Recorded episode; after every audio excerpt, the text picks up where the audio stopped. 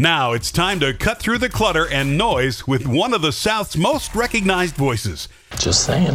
This is Just Saying with Jason Scarborough. Jason, what's up, brother? You may not always agree with him, but he's just saying. Now let's get to it with the man, the myth, the legend. Well, most days. Here's Jason Scarborough.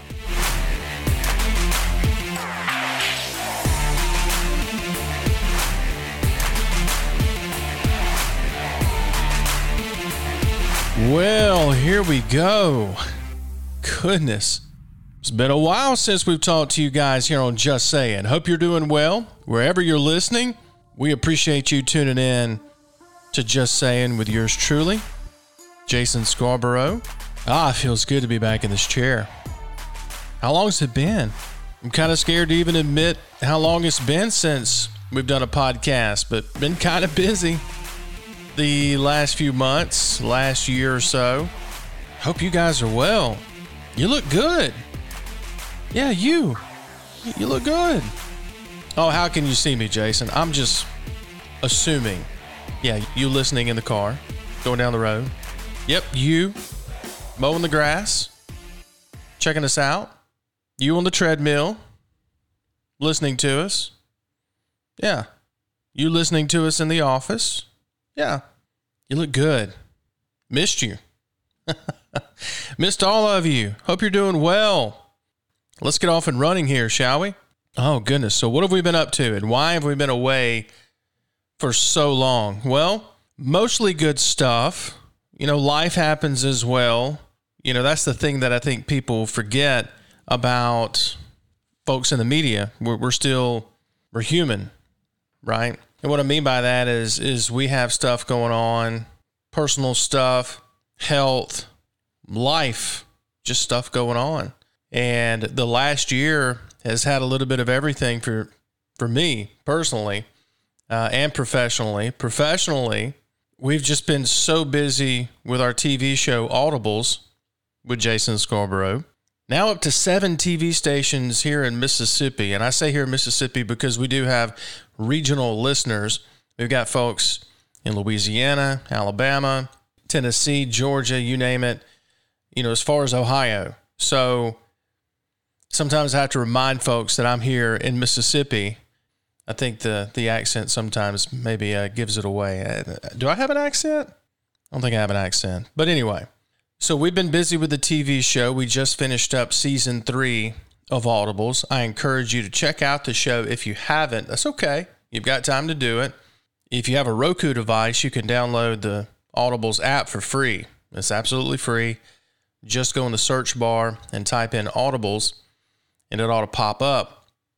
If you're a YouTube person, you got the YouTube app on your TV, your tablet, wherever, just search for Spirit Media Network. Then go to playlist, and you'll see the playlist for seasons one and two are under one playlist. And then season three, what we just did, is under another playlist, and we're already working on season four. so season three just wrapped up. Season four will happen later this calendar year. So uh, you can go watch it there on YouTube, and uh, we encourage you to do that. A lot of great guests. We've gotten how many shows now? 25 shows we've put on TV. And every show has been in multiple TV markets, not just one TV market, multiple markets.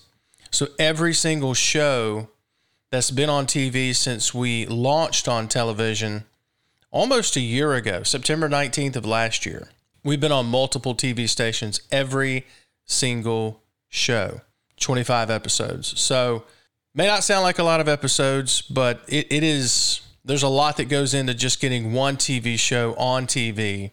And so for us to have 25 original episodes on TV, that doesn't count reruns. Those are just original shows. If you counted reruns, the tally would be higher, probably around, I don't know, maybe closer to 50. But original shows, 25 original episodes at this point through three seasons, and we're already working on season four. So, really proud uh, of the show. Really proud of all the folks that that make that happen. There's so many things that go into making. You, you see me sitting down on camera, sitting down with somebody like Keith Carter at Ole Miss or uh, Mike Leach at Mississippi State or Jeremy McClain down at Southern Miss or Dr. Kim Sessoms or whoever. But there's so much more that goes into it behind the scenes, after the show. There's just a lot of stuff that goes into it. And it's very, very time consuming, but it's awesome. We so enjoy it. Uh, I hate that the podcast has taken kind of a back seat. so if you're listening and you've got us subscribed and you know you kind of gave up on us, don't give up on us. Come back, come back to the water. It's it's okay. So we're back, and I appreciate the patience that a lot of you have shown uh, that listen to the podcast, that tune in. So thank you for your patience, and we appreciate it. So uh, yeah, audibles rolling. Got a packed show for you today here on Just Saying. It will be college football heavy. I know that I've said that many times before because it it's true. I mean, you're in the middle of or at the start of college football season, and so you do have to you have to touch on that. So we are college football heavy today but you will i feel like you'll appreciate the guests that we have. Uh, personally it's been a, a, taxing kind of a rough year. We've had some family losses uh, in our family that have been very difficult uh, to process and very difficult to get through. But thankfully we have a we have a great a great family a great nucleus. Uh, are we perfect? No of course not. But uh, a great nucleus of folks uh, within our our family, and we lean heavily on our faith. If you've listened to this podcast at all, or kept up with anything that we do with audibles, or, or really any coverage, I think that I'm pretty forward and pretty outspoken about you know about my faith. I'm also outspoken about how flawed I am too. I, I think I am. I, I don't ever want to be preachy. I don't ever want to come across as I'm using faith as a as a crutch or using it in the wrong way. I mean, it, it I really am a sinner saved by grace. I mean, it is simply God's grace that allows us to do what we're doing, the doors to open that have opened. That's it. It's not that I've got this deep Rolodex. It's not that I've got, no. God's opening the doors uh, for us here at our small media company and, and our show Audibles and so many other things. And so, again, personally, the last year it's it's been it's been difficult. I lost my number one fan, and that was tough. That was very very tough. My number one fan was my my grandmother. She went by Momo. That's kind of what we call our grandmothers uh, here in the South. Uh, you've got your grandma, and then you've got your Momo. And that's how she was known. She was my number one fan. And my parents will tell you that, that she was my number one fan. And they're okay with that because they understand it and acknowledge it and embrace it. And we lost her in November, and it was it was very difficult. And again, when I say she's my number one fan, you know, I've done a lot of different things in my career. I started out in print for a county newspaper, the Rankin County News. Shout out to to Marcus Bowers there at the Rankin County News. And worked my way up in radio and eventually dabbled in TV. And of course, you know, now we're doing TV pretty much full time. Uh, but Momo always asked when I was doing high school athletics on the radio back in the day from Brandon High School, doing the play by play. She would want to know what time I was going to be on the radio. Uh, she'd want to know what time I was going to be on TV when I've done different TV spots for different um, or TV segments for different TV stations. She want to know what time. Matter of fact, one of the last things that I can remember uh, that she did, she found an old business card that I had when I started out at the Rankin County News, and her and her late husband, Paul, they kept this business card. It was a business card that I had from the Rankin County News, and they'd kept it. I mean, it was in mint condition. And you're talking about, good gosh, over 20 years ago, easily. I'm dating myself, but that's okay. But it was easily 20 years ago. And so they kept this business card. And so her and, and Paul, they they supported me no matter what. So I'm dedicating this podcast to, to her. Again, my number one fan. She'll always be my number one fan. And it's kind of crazy. It's every time I I'll sit down for an interview now or sit in front of this microphone to talk to you guys here on the podcast. I know I haven't talked to you guys since she passed away, but every time I do something, anything related to, to what we do here at the Spirit Media Network, I do. I think of her. And so I'm dedicating this podcast to her and her memory. My number one fan. She always will be. I miss her. I wish she was here, but I, I appreciate the support she always showed me. You got to have somebody in your corner. It's important. You've got to have somebody in your corner. And I've been very fortunate. I've got incredible parents, but Momo was my number one fan, and she'll always be my number one fan. So this podcast, it's it's dedicated to her. So it's been a, a rough year, and uh, but thankfully, uh, again, great support group. Uh, we've got a lot of great folks in our family, a lot of great friends. You know, we, we lean heavily on our faith in Jesus. That's what gets us through. So uh, just wanted to get that out there. It's been a rewarding last 12 months or so, but it's also been a very difficult 12 months. So, uh, thank you guys for your patience. Thank you for supporting us, listening to our podcast, watching our show, watching uh, the things that we put on YouTube, the, the press conferences of, of Coach Leach and Coach Kiffin and the coaches across the SEC. We appreciate that. And so, thank you for your support of this podcast and what we do here. So, again, dedicating this show to Momo. So this is for her. So big guest list coming up. Uh, good gosh. I mean, again, I'm really excited about this guest list. ESPN.com senior writer, co host of Marty and McGee, regular contributor to ESPN and the SEC network. You know him as the McGee of Marty and McGee. He's Ryan McGee. He's going to join us in the show. Uh, we're going to recap. I actually met him at the College World Series uh, back in uh, June. We were up there covering the College World Series there for a couple of weeks, covering the SEC teams, and of course, being from Mississippi, covering the the magical run for the Ole Miss Rebels to win the national championship. So, got to meet Ryan. Just really nice guy, really down to earth, and uh, he was kind to give us some time. So we're going to be joined by him later in the show. Uh, we will talk some college football. Uh, you'll want to hear that. You'll also want to hear his take on the week that Brian Kelly's had at LSU.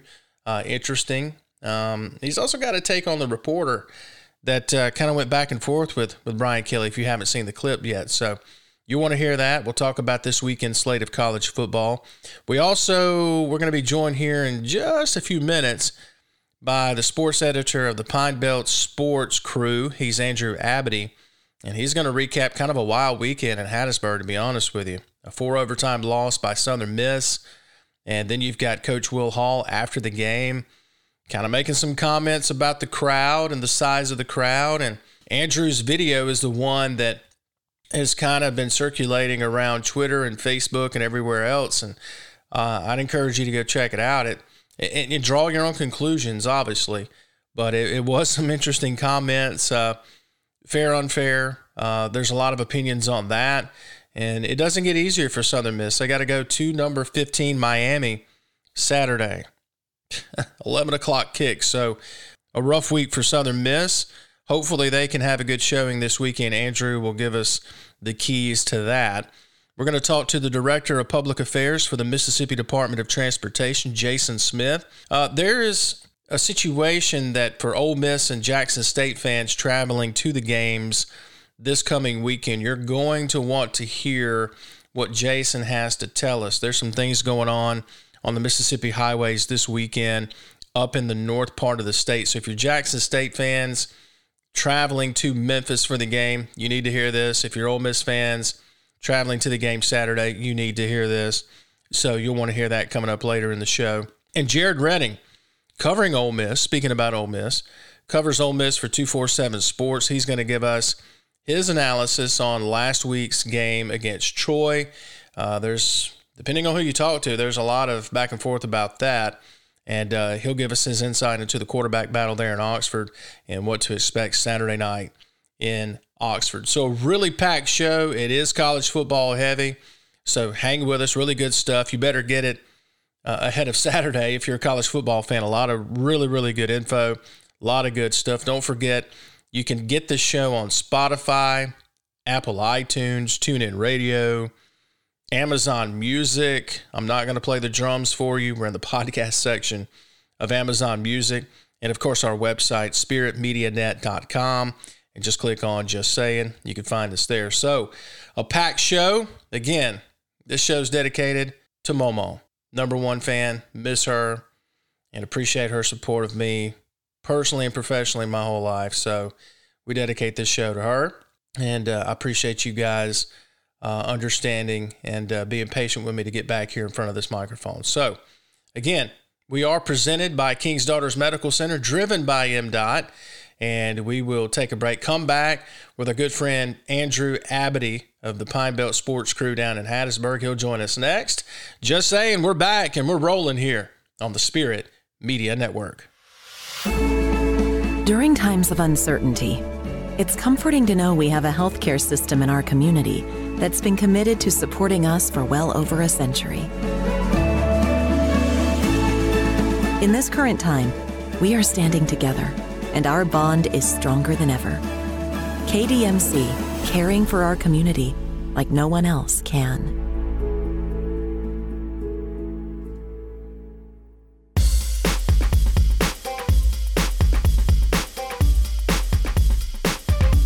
Just Saying is driven by the Mississippi Department of Transportation, reminding you that every day is game day. Download the MDOT smartphone app today and check out the Mississippi roads before heading out to your favorite destination.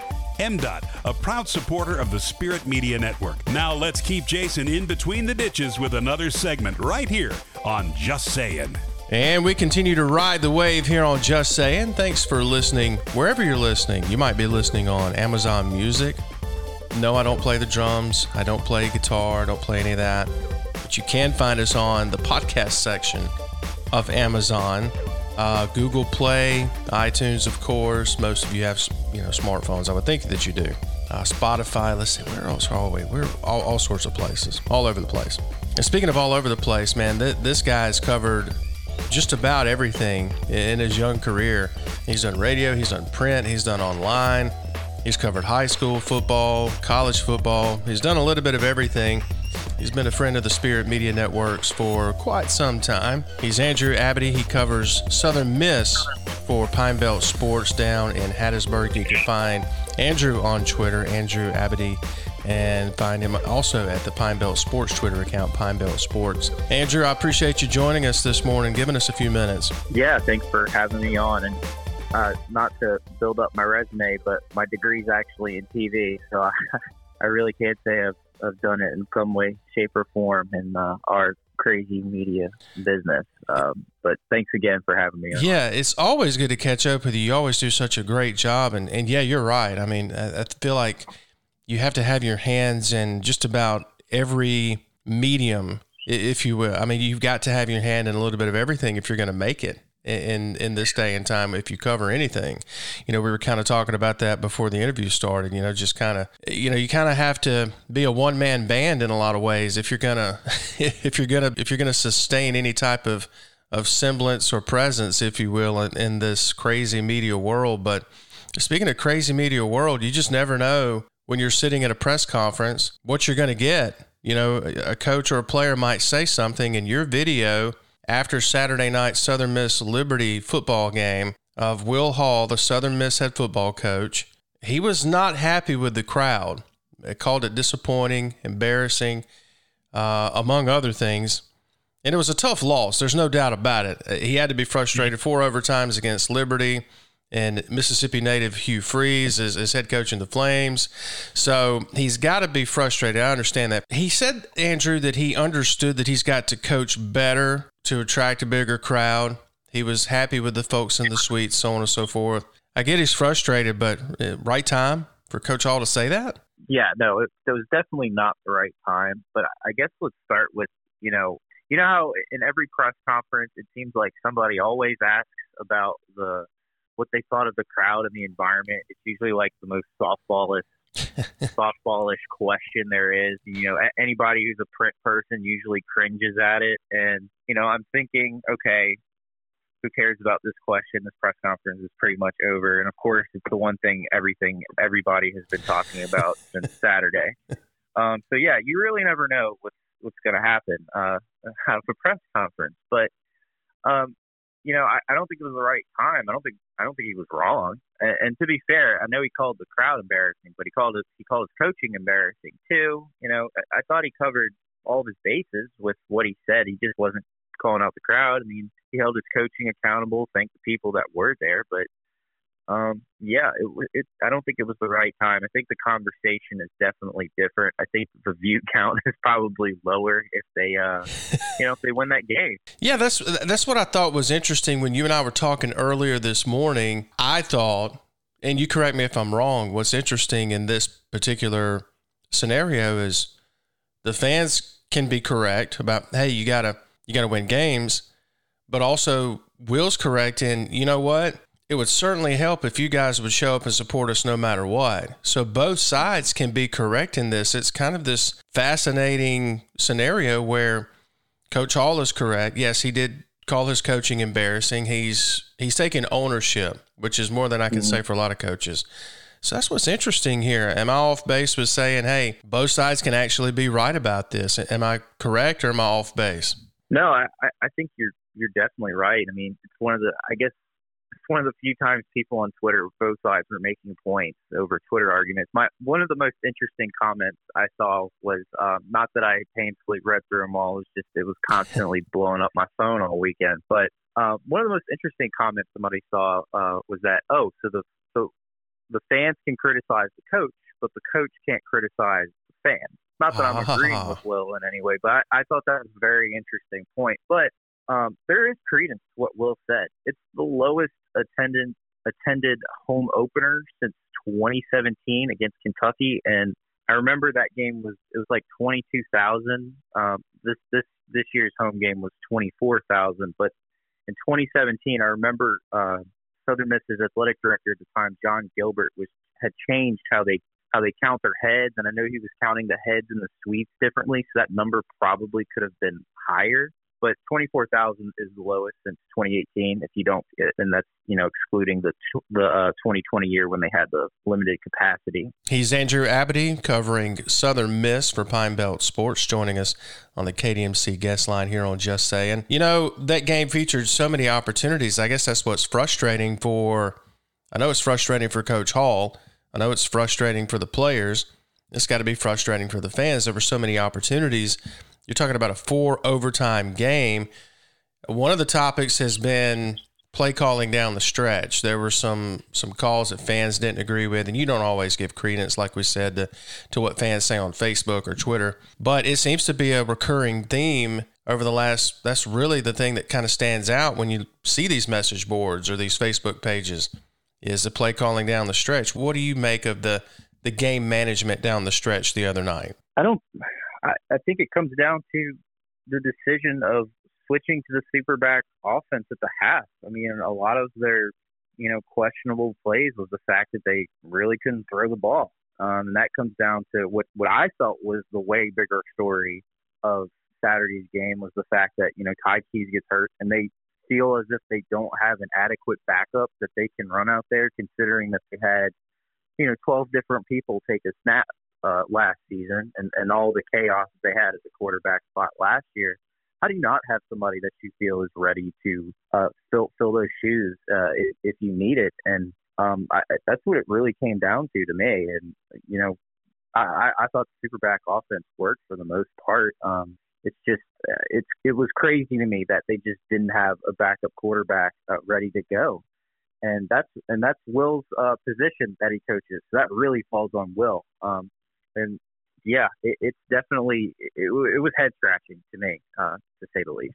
Yeah, that that's one thing that I've been getting text and calls and messages and, and you know pigeons with notes what, however many different ways there are to communicate about how come southern miss doesn't have an adequate backup quarterback or one that they feel confident enough in to to roll out there so it you said head scratching that's probably the best way to sum that up and it's going to be hard to win a whole lot of close games when you're one for five in the red zone. How do they get this cleaned up and cleaned up quick with, with what's coming up Saturday?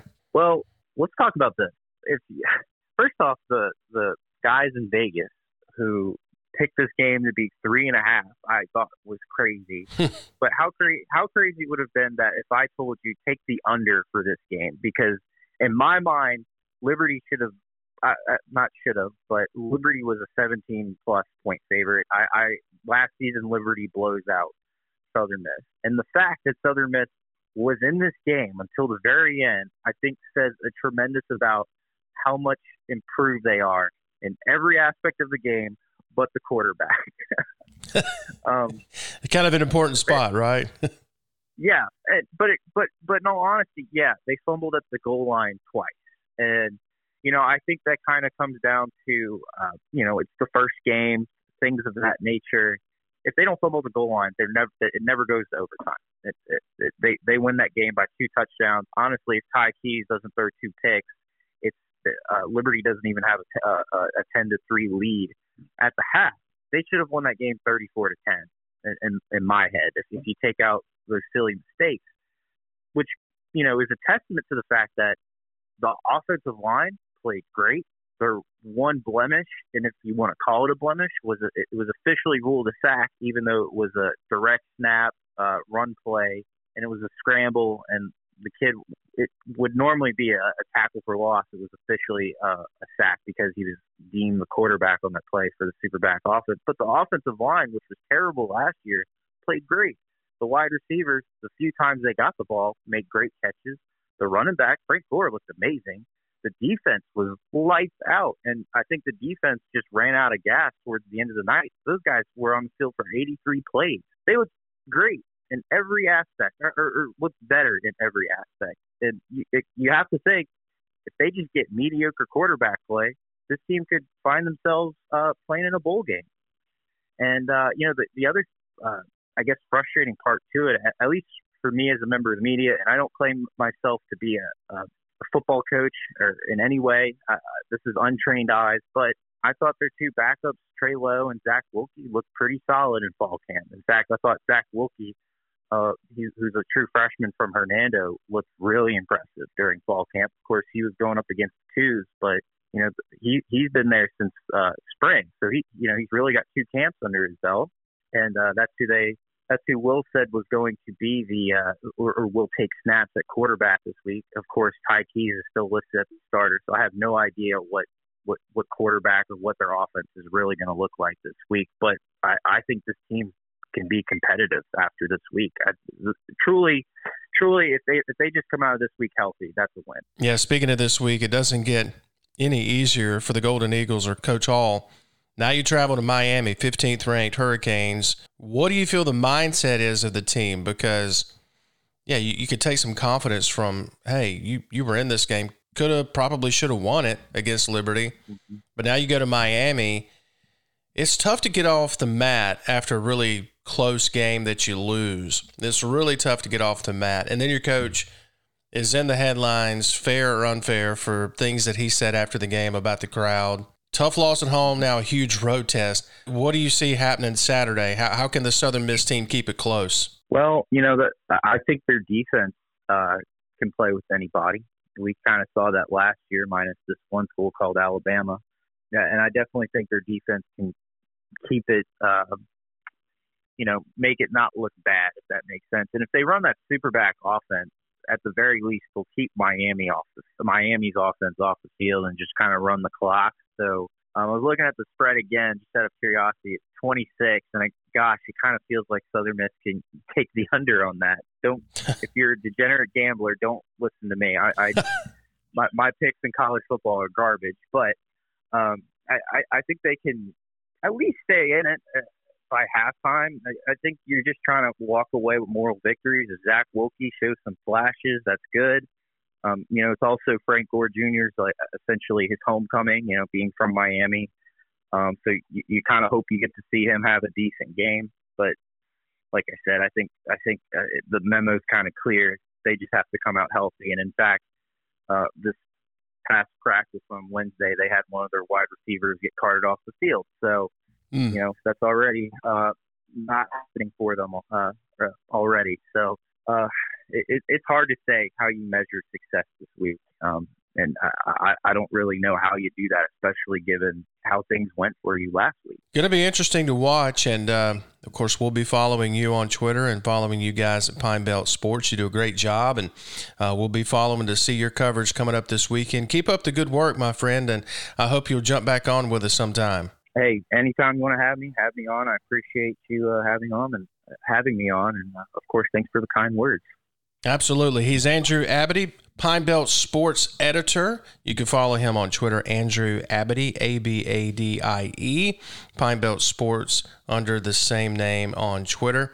Give him a follow, and uh, Andrew and his crew do a phenomenal job. We'll take a break, come back with more here on Just Saying on the Spirit Media Network. Hey, sports fans, this football season, MDOT wants to ensure you get to your game day destination safely. So before you hit the road to watch your favorite team, be sure to download the MDOT Traffic app. The MDOT Traffic app is free for both Apple and Android devices. And remember to drive smart on the way to the game. That means buckling up, obeying the speed limit, and avoiding distracted driving, especially when traveling in work zones. For more information, follow at Mississippi DOT on Facebook and Twitter.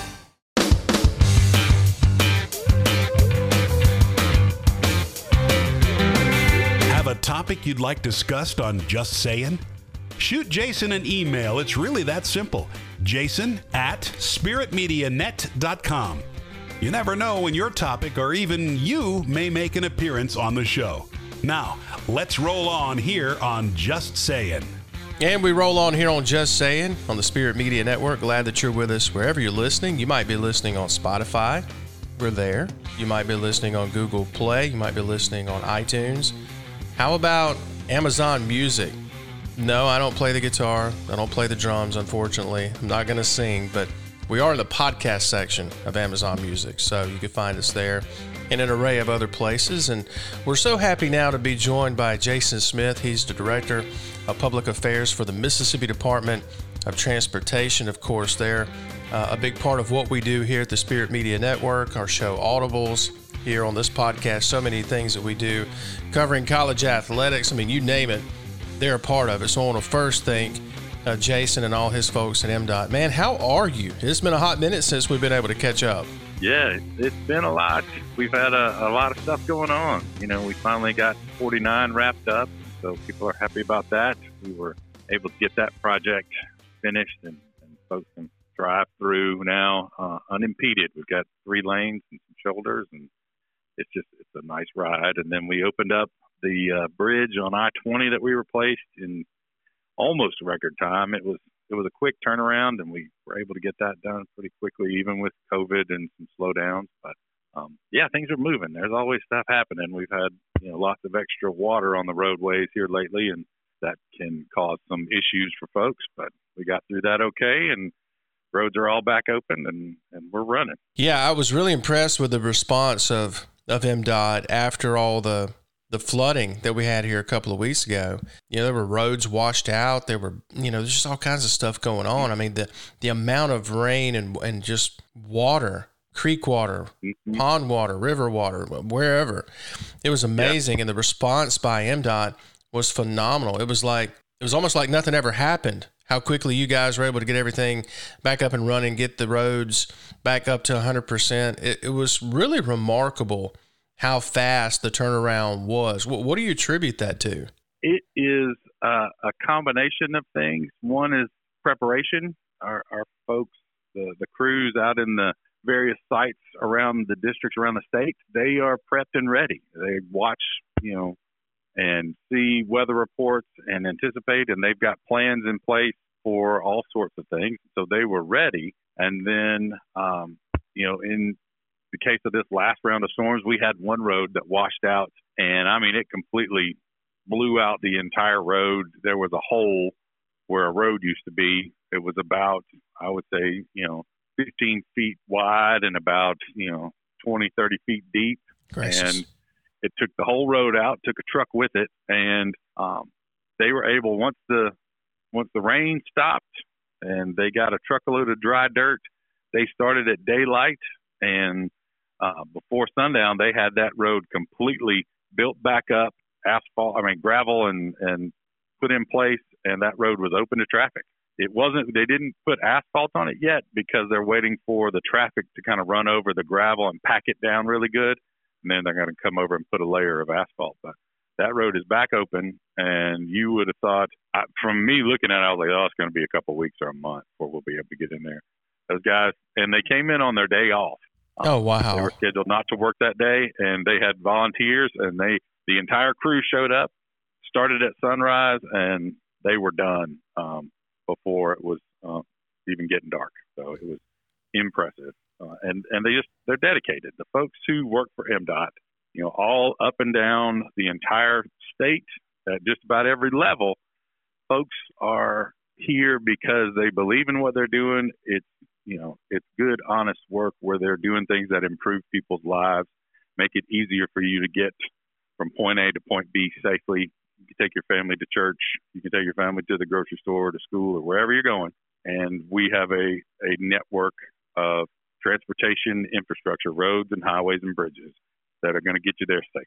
Yeah, I think it's I think it's pretty remarkable when again I, I just seeing all the pictures on on your Twitter account, and Facebook, and you guys do a phenomenal job with your social media. It's it's pretty remarkable. And this MDOT app, you know, we we started looking at the game day app last year and, and the MDOT app and just it's amazing the information that you can pull up on this app. It, it's remarkable, yeah. and, it, and it comes in really handy this time of year. And absolutely, uh, you, where, where no matter where you're going, you could be going to Starkville, you could be going to Oxford, Hattiesburg, Baton Rouge, wherever. Right. And I mean, yeah. you, you need to know if you're going to load. If you you know you've got kids, you've got people in the car with you. Hey, we need to know if there's road closures, if there's something that we need to avoid and this app is perfect for folks that, that do a lot of traveling like like we do. I mean, we're at a different game almost every weekend. So the first thing I do with coffee in the morning, I'm looking at mm-hmm. the MDOT app. It's, it's remarkable. What what all went into the planning for this? I mean, because you guys keep it keep it updated, and it, it's a remarkable tool. We have it set up so that it, you know, it updates as soon as we are alerted to uh, a crash, a slowdown, uh, work zone, or anything, we put it in there. It comes up on the app, on the map, so you can see the location um, in real time. It also shows you the condition of the traffic uh, along your route, varying by colors, so you can see, you know, if it's deep dark red, that means that the traffic is either stopped or close to a stop. green means everything is moving at normal speed. It updates you as you're driving if you're approaching a work zone. If you've got a route set in, um, I've got my commutes to work set up so that it, if there's something coming up, it alerts me, sends me a, a push notification, so I don't even have to look at it. It just pops up automatically. Says, hey, there's a, you know, crash on your route. You may want to take a different way. So I'll hop off the interstate, maybe hop on, you know, Highway 80 or whatever to get around it, and keep on rolling. It's it's very handy, and it you know, really helps people, I think, uh, navigate in the most efficient way possible. When you're going to, you know, say you're traveling from Jackson to Starkville, that's a, that's a long ride. So, um, knowing that there are things in the way ahead of time, well, I can take a different route. I can scoot around and go up this way or hop on, uh, you know, a different route. Our aim here is to just make people aware as much as possible so that they can plan ahead if they need to give themselves extra time, if they need to, you know, take a different way, or if maybe they if they have multiple days that they're deciding they're going to go somewhere. Well, look, this thing says it's going to wrap up tomorrow, or let's go on the next day. Or if we've got something that's going to start on, say, Thursday, well, let's go ahead and go Wednesday instead of waiting till the weekend. Um, all those things, our main goal is to just make it easier for the traveling public to get where they want to go safely and efficiently and cause them as little headaches as possible.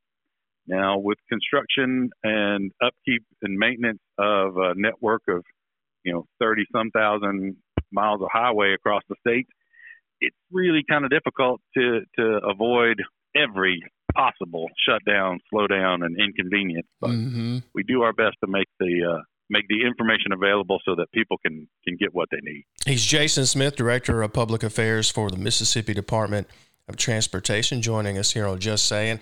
And one of the reasons I wanted to have you on is obviously there's folks going to the Ole Miss game. You need to listen up, and for folks that are Jackson State fans, Jackson State contingent traveling up to Memphis for your football game. So, Jackson State fans, Ole Miss fans, you need to listen. There are some things coming up, some road closures, some stuff going on with the travel route into Oxford going up to Memphis. So, what do folks need to know, Jason, if they're going to Oxford for Ole, the Ole Miss game or they're going to Memphis for the Jackson State game?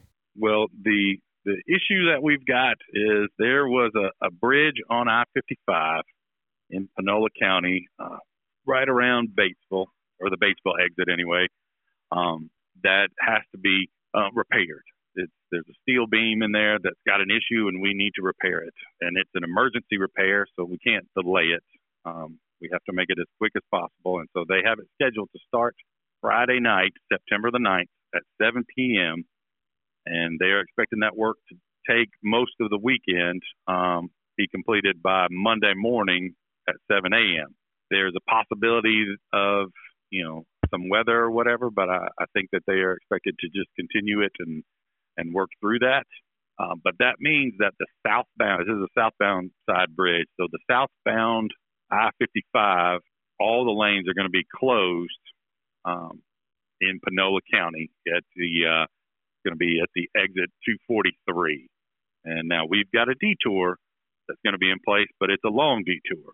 And the reason for that, if you look at the map, and it looks like, oh, we could just jump on 51 and go down and then hop back on. Well, interstate traffic a lot of times includes obviously commercial vehicles, 18 wheelers, things like that. Um, there is a bridge on 51 that has a weight limit on it um, so that 18 wheelers and commercial traffic can't travel that bridge.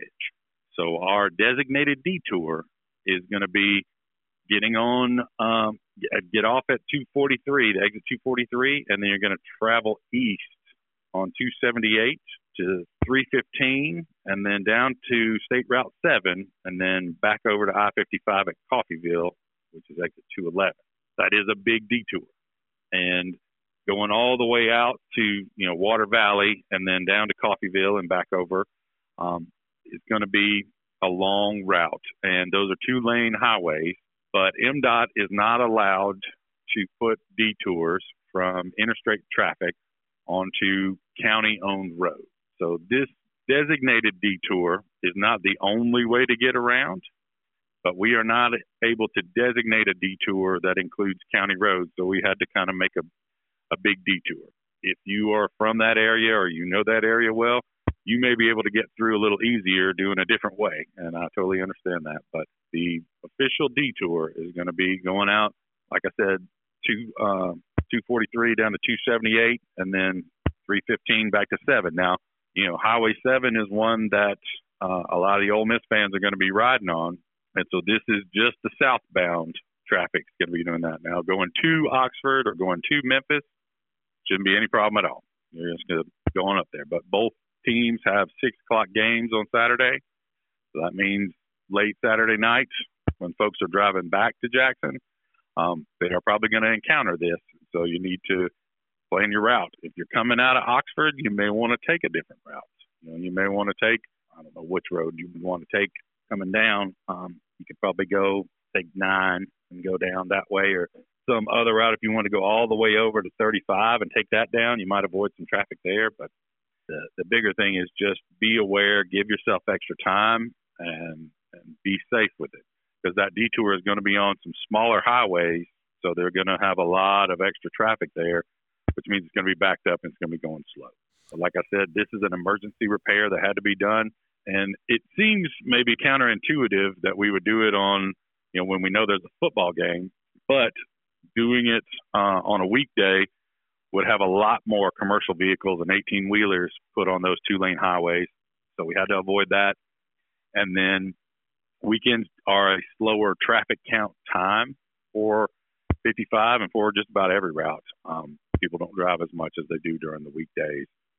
So, um, yeah, this has to be done, has to be done quickly, and this is when it's going to happen. So we understand it's going to be a slowdown and an inconvenience, and there are going to be people who are upset and we're sorry about that. But this road has to be, uh, this bridge has to be fixed, and uh, there's no way to avoid it. Well, it's kind of like that old saying, you know, we, we pay attention to what, what's better in the long run than what's better in the short term. And this is better in the long run. Hey, it's got to be done. It's all in the name of safety. And, and I think that most folks appreciate that fact. In the long run, if it's in the name of safety, hey, we're, we're good with it. We, we get a minor inconvenience, that's fine. And I appreciate you guys keeping the Mississippi roads safe keeping us updated. And uh, again, this this traffic app, I encourage you. You know, if you're going to the Ole Miss game, if you're going to the Jackson State game, or any game, you're going to be traveling at all this season, or you could be a traveling salesman here in Mississippi. You could be, you could have a number of different jobs. This app is perfect for, for what you do and for really anyone uh, that gets out on the Mississippi road. So I appreciate you guys there at MDOT. Thank you for supporting what we do. I scratch my head sometimes as to why you know we continue to get people to come back and support us, but we, we appreciate you the do support. good work. Well, you do you do a good job, and you get information out about you know everybody loves college sports, and we love you know talking about it, especially here in Mississippi. So you know this is one way that we can reach a lot of people and and make a difference and, and let them know about it. So I appreciate you sharing the microphone with us and letting us get that out. Absolutely. Thanks for your support of, of Audibles and everything we do here at the Spirit Media Network. And let's uh, let's do this again soon, my friend. How about it? Absolutely. Love it. Thank you for having me. He's Jason Smith, Director of Public Affairs for the Mississippi Department of Transportation, joining us here on Just Saying. We will take a break, come back with so much more here on the Spirit Media Network. The Spirit Media Network is providing coverage of sports, faith, and entertainment like no one else in Mississippi and the Deep South. No other media outlet touches all the bases as we do, from the Friday night lights to rubbing shoulders with the biggest names in college athletics. Be sure to follow us on our multiple platforms, including Facebook, Twitter, our YouTube channel, and by downloading our Roku slash smart TV channel, Spirit Live. Check out our website at spiritmedianet.com for upcoming projects and broadcasts, and stay up to date with what's happening on the Spirit Media Network, where we're changing the game.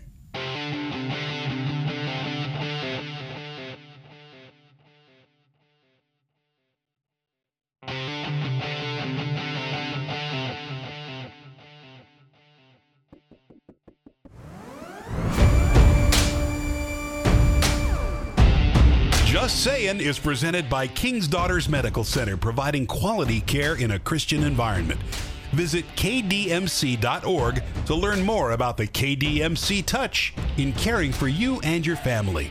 Now, here's Jason.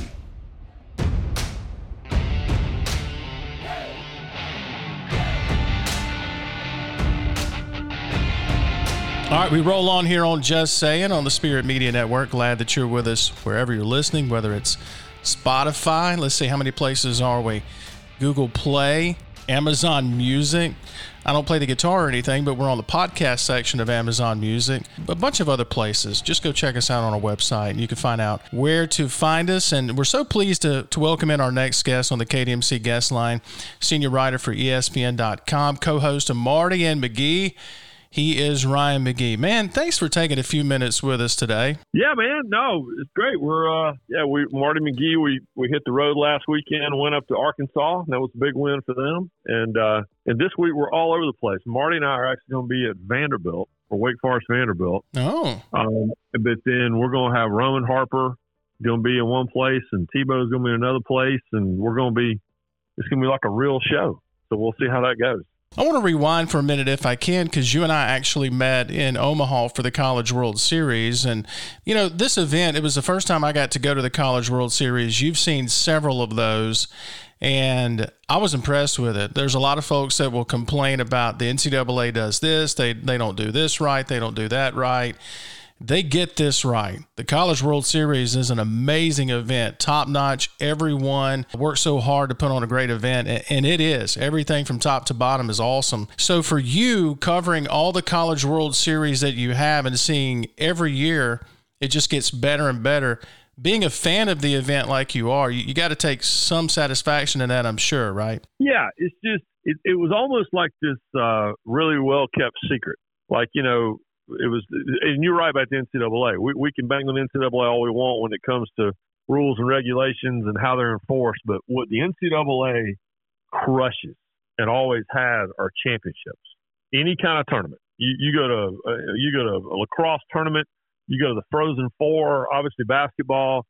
And to me, they don't do it anywhere better than they do it in Omaha at the College World Series. And it's yeah, it, it's funny. I've been going out there now for 20 years, and I wrote a worst selling book about the College World Series 13 years ago. And so, you know, I, I, I used to go to Rosenblatt, and and now I've been going. I still call it the new ballpark, although we've been in we've been in at uh, Schwab Field now for more than a decade. And it's just it's the best, man. It's the atmosphere. And my favorite sporting events are the ones that are intertwined with the identity of the city. If you say Indianapolis, what do you think of? You think of the 500. You say Daytona. You think about the Daytona 500. Mm-hmm. You say mm-hmm. Pasadena. You think about the Rose Bowl. And for me, if you say Omaha, um, even people that don't know a thing about college baseball, they immediately think of the College World Series. So yeah, it's been cool to watch it kind of grow into this major event as college baseball has has has grown into a much more major sport. But it still, as you know, you saw it. It still has that small feel to it, and you still feel like you're kind of in on something when you're out there, and that, that's that's what I love about it. Man, that is such a great point that that you bring up because although it's this huge event, there's so many people, there's so many folks that have their hands in it.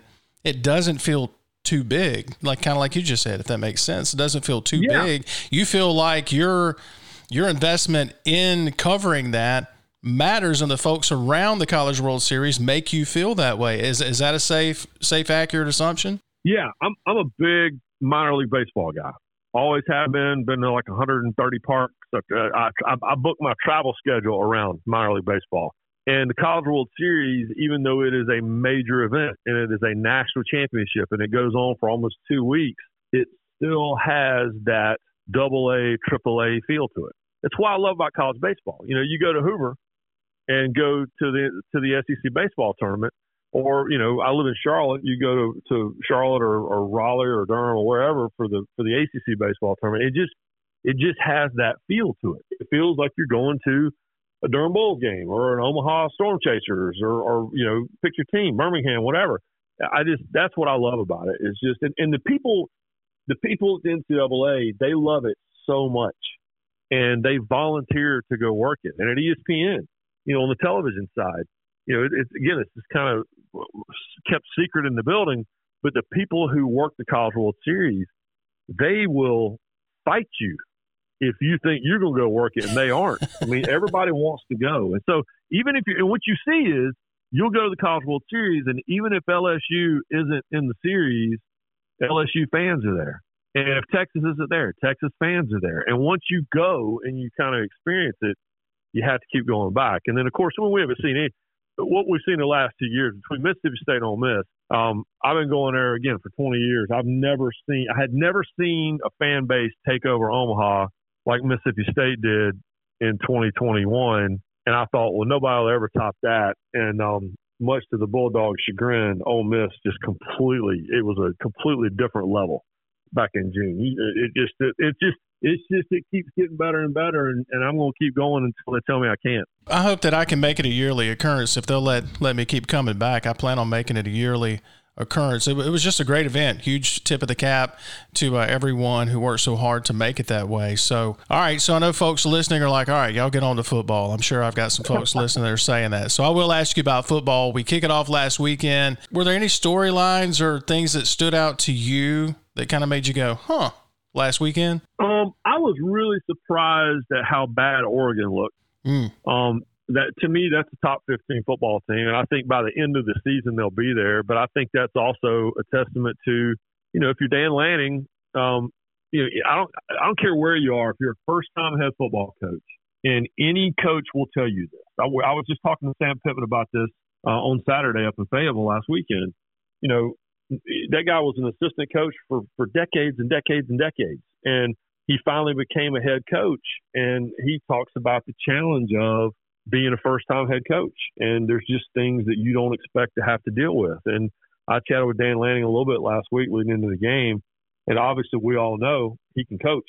I mean, he just coached arguably the, statistically the greatest defense that we've seen in a really really long time at Georgia, and you know, so you would think he'd kind of have the code cracked of how to move the ball on that defense that he had been in charge of up until January. And and they just got run over. And Georgia's really, really good. They're the defending national champions. But Oregon, I think, contributed to that too because they just played poorly. And so that that caught me off guard. Um, there were some things that weren't a surprise. It did not surprise me that Florida played as well as it did. Utah to me is also that that's a that's a, still a playoff contending team. They could win the Pac-12 and still make the playoff.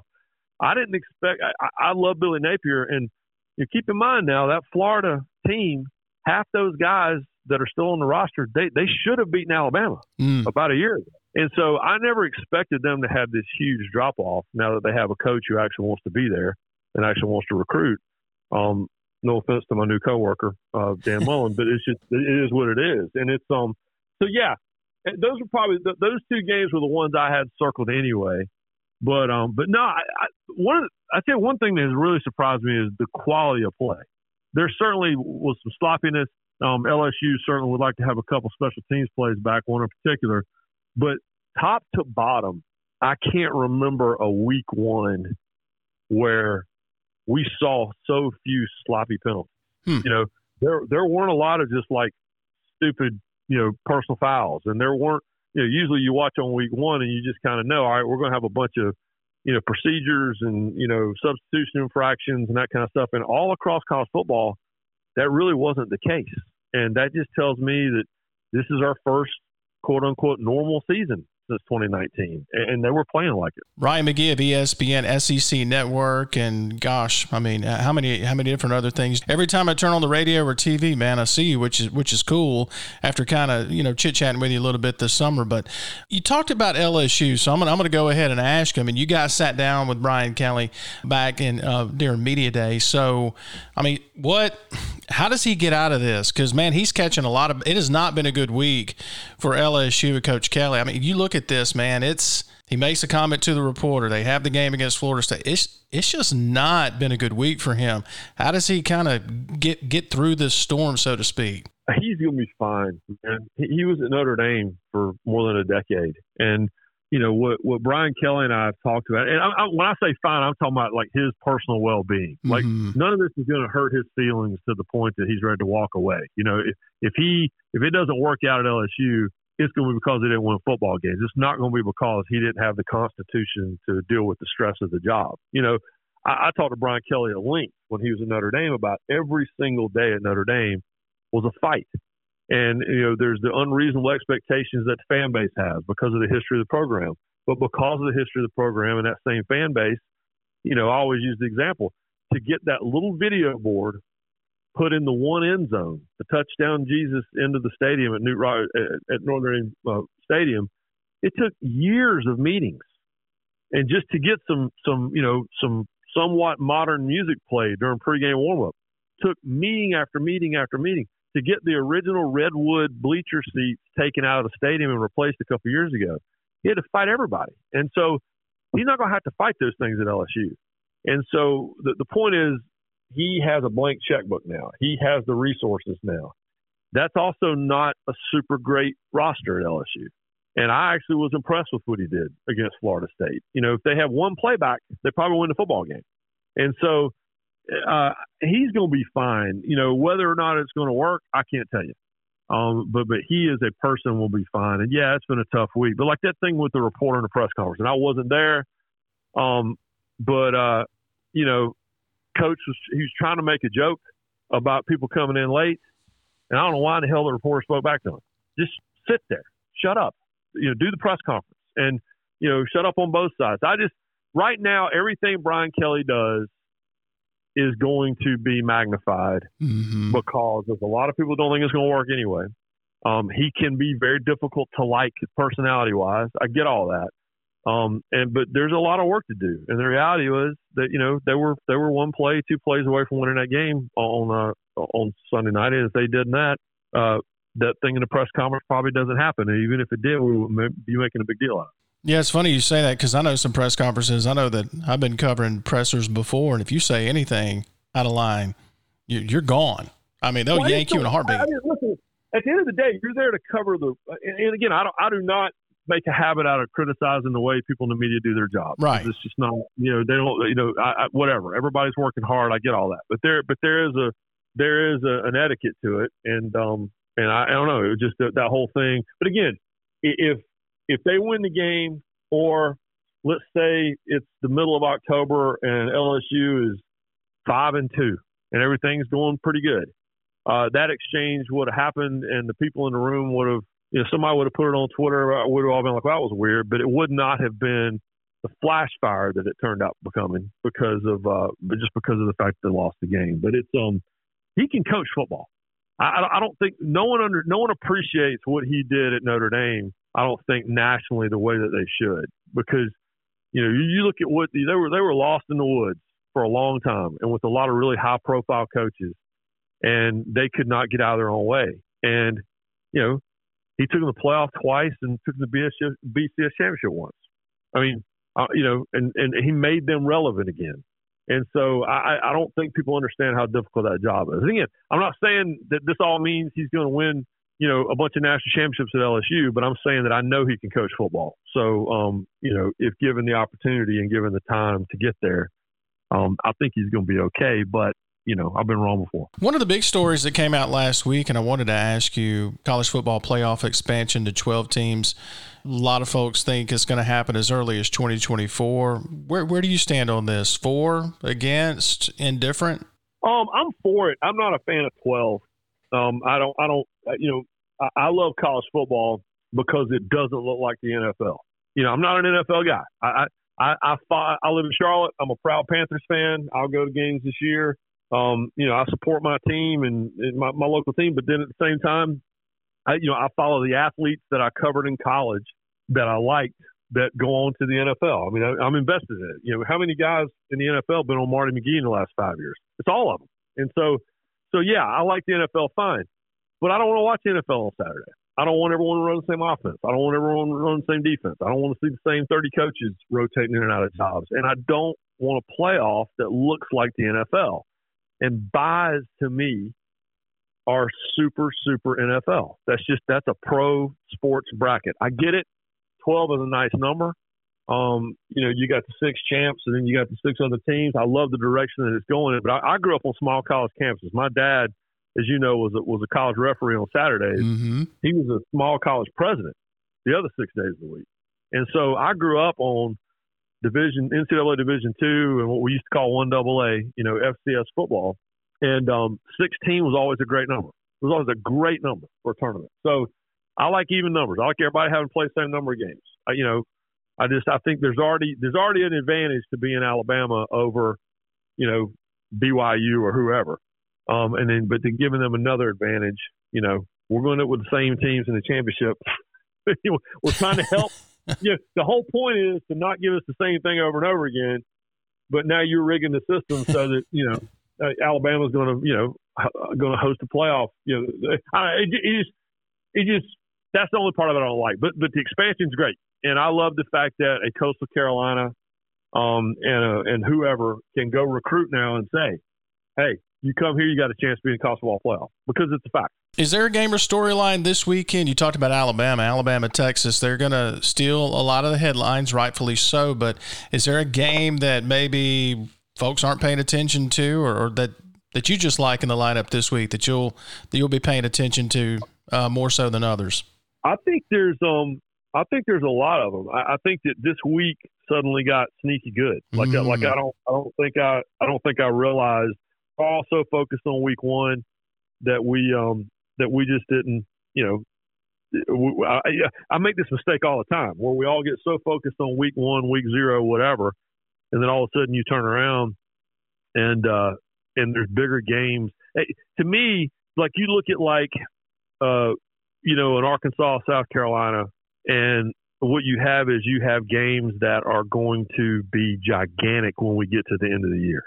You know, these, these are the games now where you're determining maybe not if you're going to play be in the college football playoff, but what you're doing is is you are setting yourself up for, you know, where are you going to be at the end of the season? You know, Tennessee and Pitt. Um, first of all, I'm a Johnny Majors guy. Um, I, I went to school at Tennessee. I worked for Coach Majors. Um, I love the fact that they've made this the Johnny Majors Classic. Mm-hmm. But, but this game for, for for for Tennessee and for Pitt, this is like a ten million dollar ball game. This is probably going to decide what kind of ball game you're playing at the end of the year, or if you have a chance to make a run at your conference championship game. And same with Kentucky and Florida. Kentucky and Florida, that's you know you're playing for you're playing for the inside lane to perhaps be the team that makes a finally makes a run at Georgia this year. I mean, there there's so many of those games, but that's that's there's a lot of sneaky sneaky week two, a lot of early conference games that are going to determine uh, to me are going to determine you know what kind of season these guys are going to have at the end of the year. Man, I'm really looking forward to that Kentucky Florida game. I, really, really am. I mean that that one in the past is or last few years, you know, it's it's been interesting. There's been something crazy happen. So, really looking forward to that one. I want to ask you before I let you get out of here. I mean, I, I love Marty McGee. I told you that when I met you this summer, and, and I wasn't just, you know, blowing smoke. I mean, the show's hilarious. You guys just have a blast. Take me inside the friendship of, of you and Marty. Uh, you guys, of course, host a TV show together. You've covered a, a, a, jillion events together. You've been friends for years. Look, I've got close friends. There's no way in the world I'm going to work with them because we kill each other. but you guys make it work. You've been able to work together. What is it about y'all's friendship that, that just makes it work so well where you're friends off camera and on camera? Well, the friendship is it. I mean, you know, we've known each other. We we have racked our brains trying to figure out where we first met. Um, and we don't know exactly where it was, but we got a pretty good guess. It was probably either the Martinsville Speedway or the South Boston Speedway when Marty was writing for the Roanoke Times, and I was a young uh, field producer for ESPN. The late great RPM Tonight was the show I worked on. It was a nightly motorsports show on ESPN 2 mm-hmm. back in the 90s.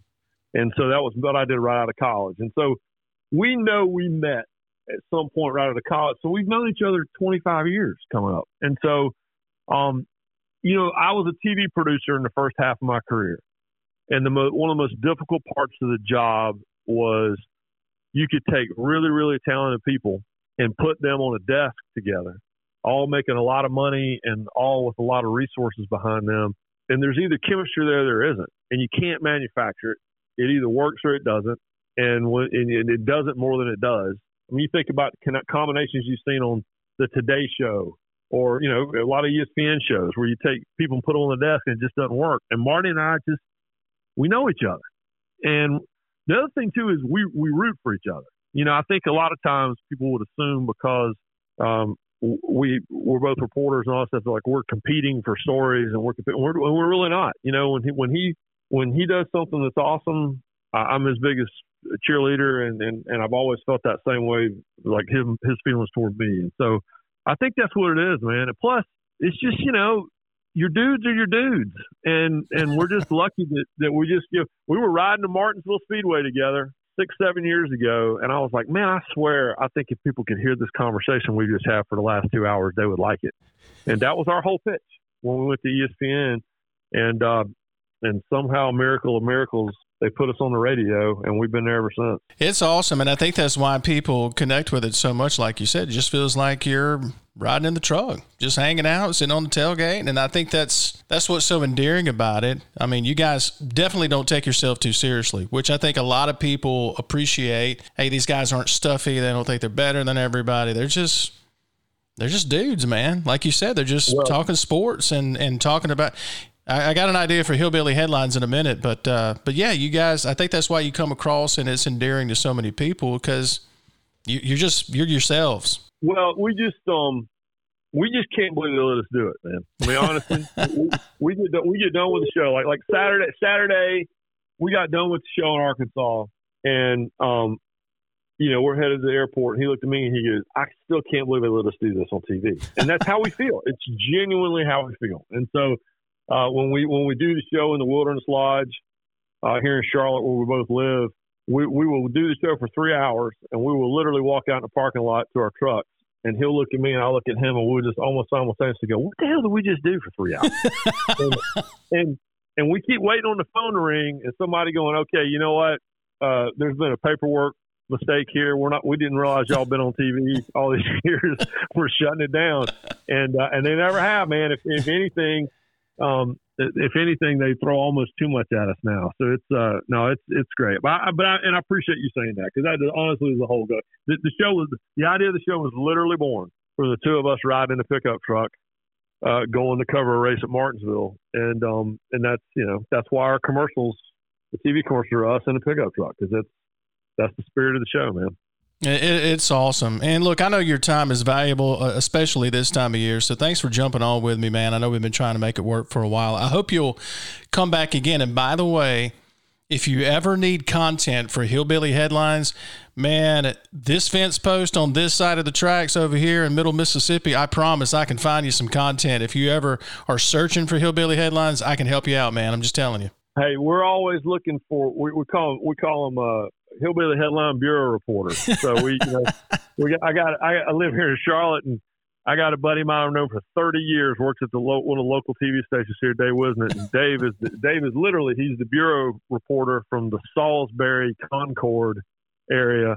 That's up by the racetrack in Charlotte, and uh, and about every, about twice a week he sends me ideas, and almost all of them make the show. So yeah, we we're all about any research that anybody else wants to do for us. We're all about that if you get a text, don't be shocked because I'm going to feed you some headlines, man. Thanks for doing this. I, I, hope we get to do it again down the road. Hey, I appreciate it. It was great to see you in Omaha, and um, you know I like your chances of probably following another team up there a year from now. He's Ryan McGee, senior writer for ESPN.com, host, co-host of Marty and McGee on the SEC Network and ESPN Radio, joining us here on the KDMC guest line. Appreciate his time so much. We take a break, come back with more. Just saying, rolls on on the Spirit Media Network. Family owned and operated since 1986, Lakeside Molding has become the trusted source of architectural products throughout the South. They offer fine interior architectural moldings, custom millwork, and cabinet doors designed and handcrafted in Flowood. Their showroom on Lakeland Drive is stocked with today's most sought after interior details, including corbels, post, fireplace mantles, bath vanities, butcher block islands, mirrors, and much more. Tim Shoemaker and his staff work closely to meet client needs for new construction, restoration, and remodeling projects. Lakeside Molding, where details make the difference difference.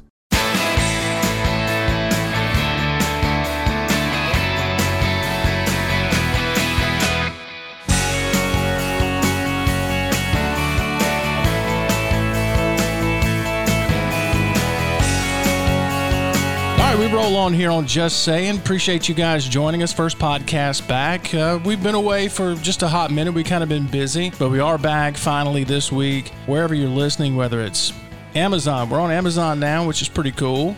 Uh, you can be listening on iTunes, uh, Google Play, on Spotify, which is kind of cool. We're on Stitcher. I don't know what Stitcher is. Maybe our next guest on the KDMC guest line will be able to help us out with, with Stitcher. He covers Ole Miss for 247 Sports, friend of the Spirit Media Network. He's Jared Redding. What is Stitcher? Do you know what Stitcher is? I'm I'm trying to figure that out as you're trying to figure it out. I'm, I thought you were I thought you were calling me that at first. We've known each other too long. I would never do that to you, but it's good to have you on the show. Of course, you've had a very, I guess you could say, decorated career so far in your young career, getting to cover a lot of different things. You're covering Ole Miss now for 247 Sports. And I want to start there. So, the season opener for the Rebels, depending on who you talk to with the Ole Miss faithful, you look at this Ole Miss offense, I'll start there. They averaged six yards a carry. They finished with nearly 300 rushing yards, 9 of 14 on third down attempts. Pretty good conversion rate there, 4 for 4 in the red zone, Zach Evans has 130 yards rushing. Freshman running back Quinshon Judkins, everyone's been talking about him running angry, looking like the truth, looking like a really an NFL back in a lot of ways, the way that he ran the football 87 yards on 14 carries. You know, a lot of positives, right? So, why do I feel like, depending on which Ole Miss fan you talk to, I need to hide the scissors after watching the game Saturday?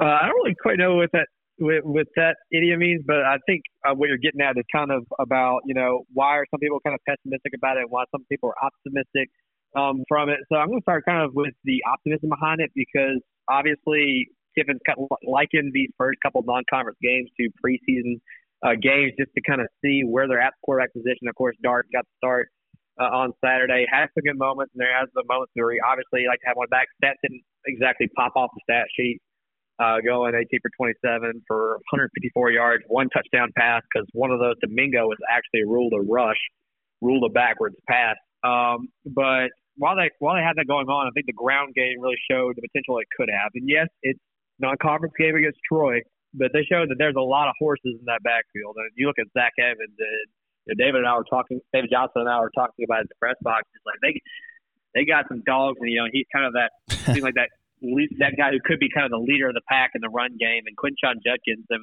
in Kiffin's own words, that you know he ran absolutely angry, uh, just simply refused to go down. You were going to have to really buckle up your chin strap and and uh, really knock him underneath the jaw if you really want to get him down. Um, so that was a lot of promise there. No one really broke out in the receiving game. Uh, the leading receiver, uh, I believe, was Michael Trigg, who had four catches for, you correct me if I'm wrong, 33 yards or something like that. Yeah. And you know, and one of those was probably the best throw that Dart made all game. Was kind of a uh, kind of a older over the shoulder pass on the sideline. Um, but you didn't really see that guy. You only, I mean, Trigg had four catches. That was the most of any uh, player on that team Saturday. Uh, I think defensively, though, you show a lot of promise. Uh, they continued their quarter streak at the 12 straight quarters, not allowing a first half touchdown offensively. Uh, dating back to last year, even in that Sugar Bowl game, that one touchdown was a defensive touchdown. People tend to forget that, um, especially with what you saw the linebacker play with uh, Troy Brown and Khari Coleman. Khari, Brown, Khari Coleman, eight tackles, five tackles for loss, two sacks, first rebel since 1999 to get uh, five tackles for loss in a single game. He got a three and out single handedly by himself. There's a lot of promise there. But, you know, like Kevin said, it, it was a season opening game. Wasn't always pretty, but you can't go 2 0 without going 1 0, and that's exactly what they did Saturday. Do you feel like some of the criticism with, with Jackson Dart is, is unwarranted? Because, you know, talking with some folks, we, we were in Oxford earlier this week, and just talking to some folks, they, they tend to remind you, hey, Matt Corral, who turned into just a phenomenal quarterback, will go down as one of the greatest to ever don the Ole Miss uniform. He wasn't lights out in his first few starts, his first several starts. So it's almost like, depending on who you talk to, they remind you, hey, Matt Corral wasn't setting the woods on fire when he started. You have to give these kids time, whether it's Altmyer, whether it's Dart at the quarterback position. So, opening game, new offense, you've got all these transfers trying to gel. Do you feel like maybe some of the criticism for Dart is maybe unfounded, unwarranted? You know, I think it's too early to, to figure that out right now. I think some of it is because obviously uh, you can't really go off of a four quarter sample size and determine if this kid is going to be an All American or if he's going to be you know, a guy who flames out at the end of the year. But, you know, Kiffin warned us last year, uh, early in the season when Matt Corral, you know, his Heisman hype was kind of at a fever pitch, uh, first four games of the season. Kiffin warned us that, you know, we need to, uh, to cherish this while you have Matt Corral as your quarterback. And, you know, I think you're kind of seeing that play out, uh, throughout the off season and what you saw, uh, on Saturday. People tend to forget that, you know, I, I, you kind of touched on it. You know, this is Jackson Dart's second year playing college football.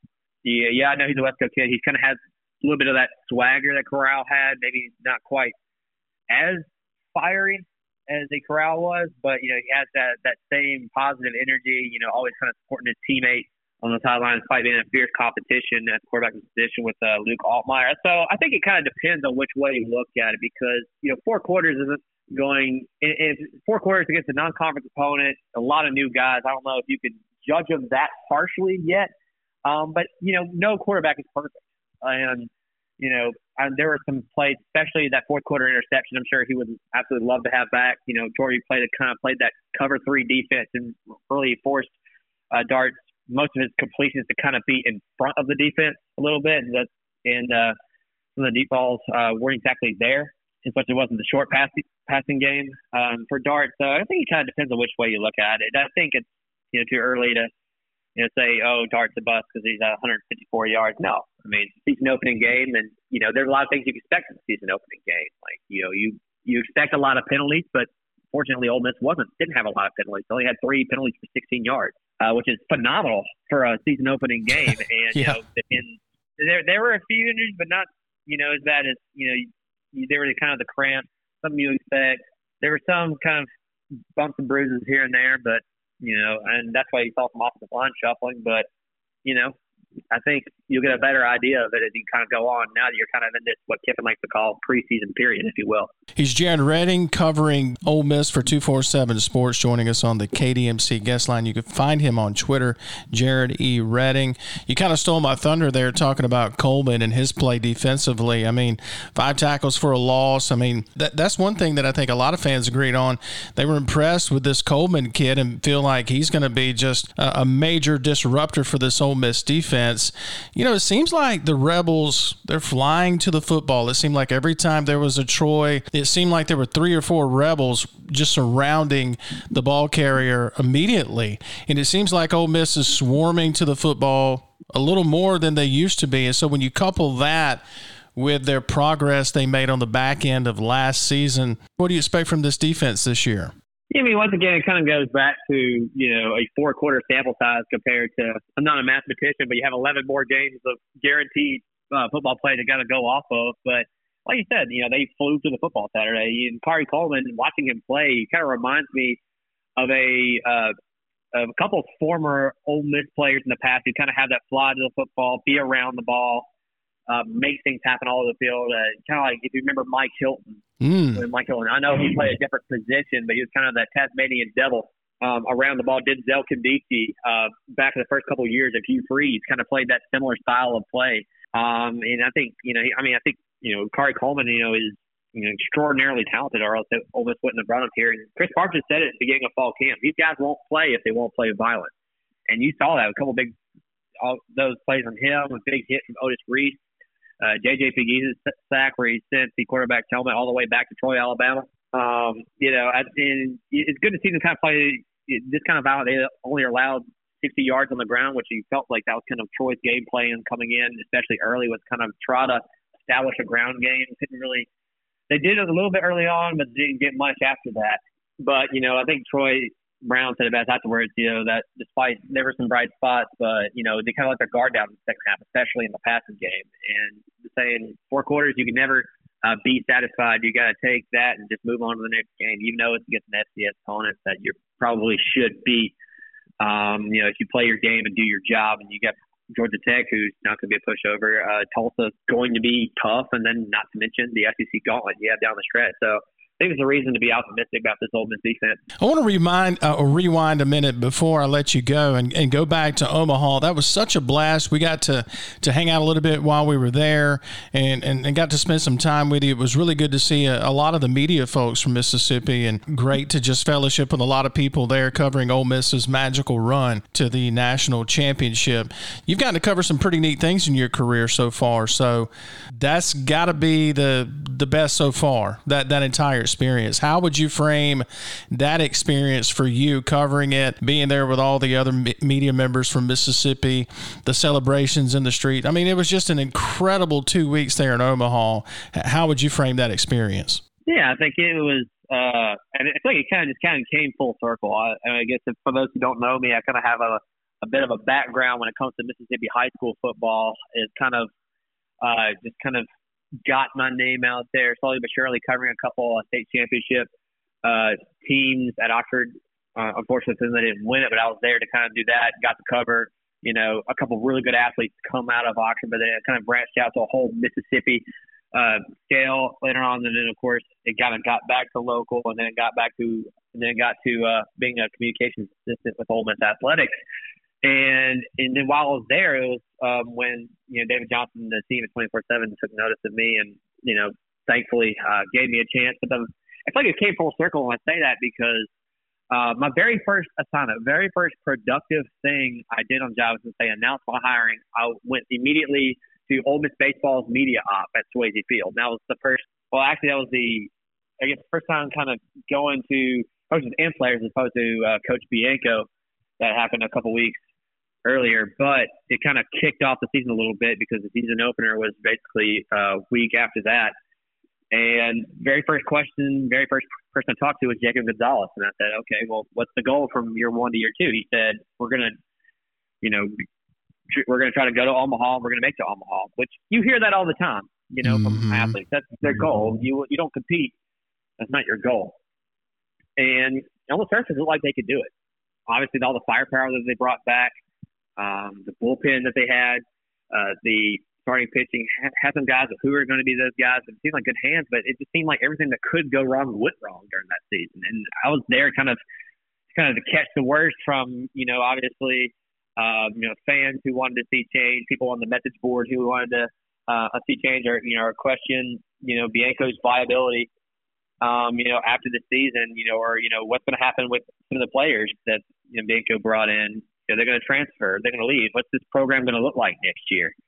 Um, and it seemed like that when they were seven and fourteen. They almost got run rules in their home turf, uh, Southeast Missouri. I remember that game like it was yesterday. That's where I felt like Ole Miss kind of hit rock bottom um, in the season. And you know, all throughout that whole process, players said, "We're going to get it together trust us. We are going to get it together. I think Kevin Graham said that more than anybody. Um, and I had, I mean, of course, looking at the team, you're like, okay, you know they're going to do it, but is it going to be too late?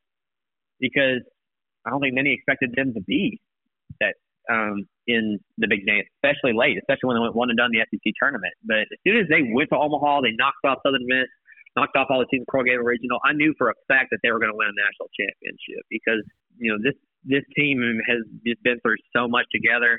These guys, Tim Elko, Kevin Graham, Justin Bench, came back to win a national championship.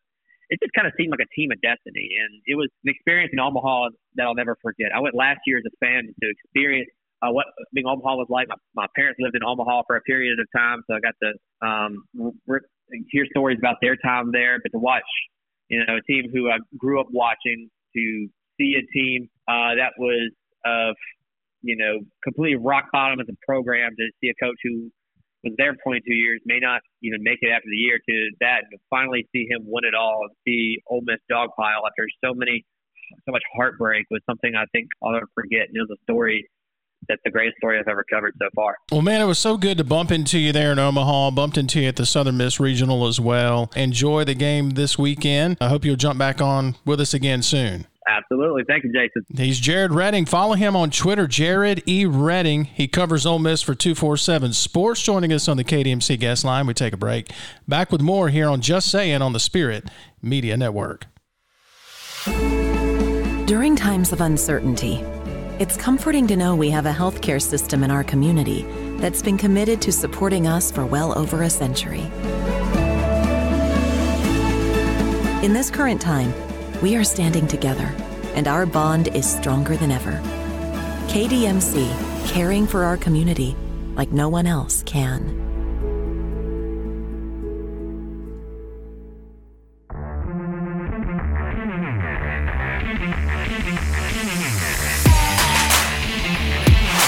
Who man, what a great show. I mean, I, I, know we had to come back and do a show. It's been a long time.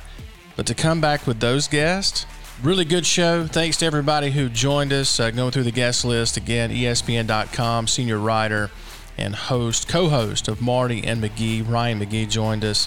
Uh, Jared Redding of 247 Sports covering Ole Miss, talking about the Rebels. Andrew Abadie of Pine Belt Sports down in Hattiesburg talking about Southern Miss going to number 15 Miami this weekend. And then the Director of Public Relations for the Mississippi Department of Transportation, Jason Smith, updating us on what to expect if you're traveling to Oxford for the game this weekend, or if you're a Jackson State fan or supporter traveling to Memphis for the game this weekend. So, a lot of good information. Thanks to our guests who joined us on the KDMC guest line. We're thankful for them. And so, before we get out of here, like we do for every show, the word of the day comes to you out of Philippians 4:19.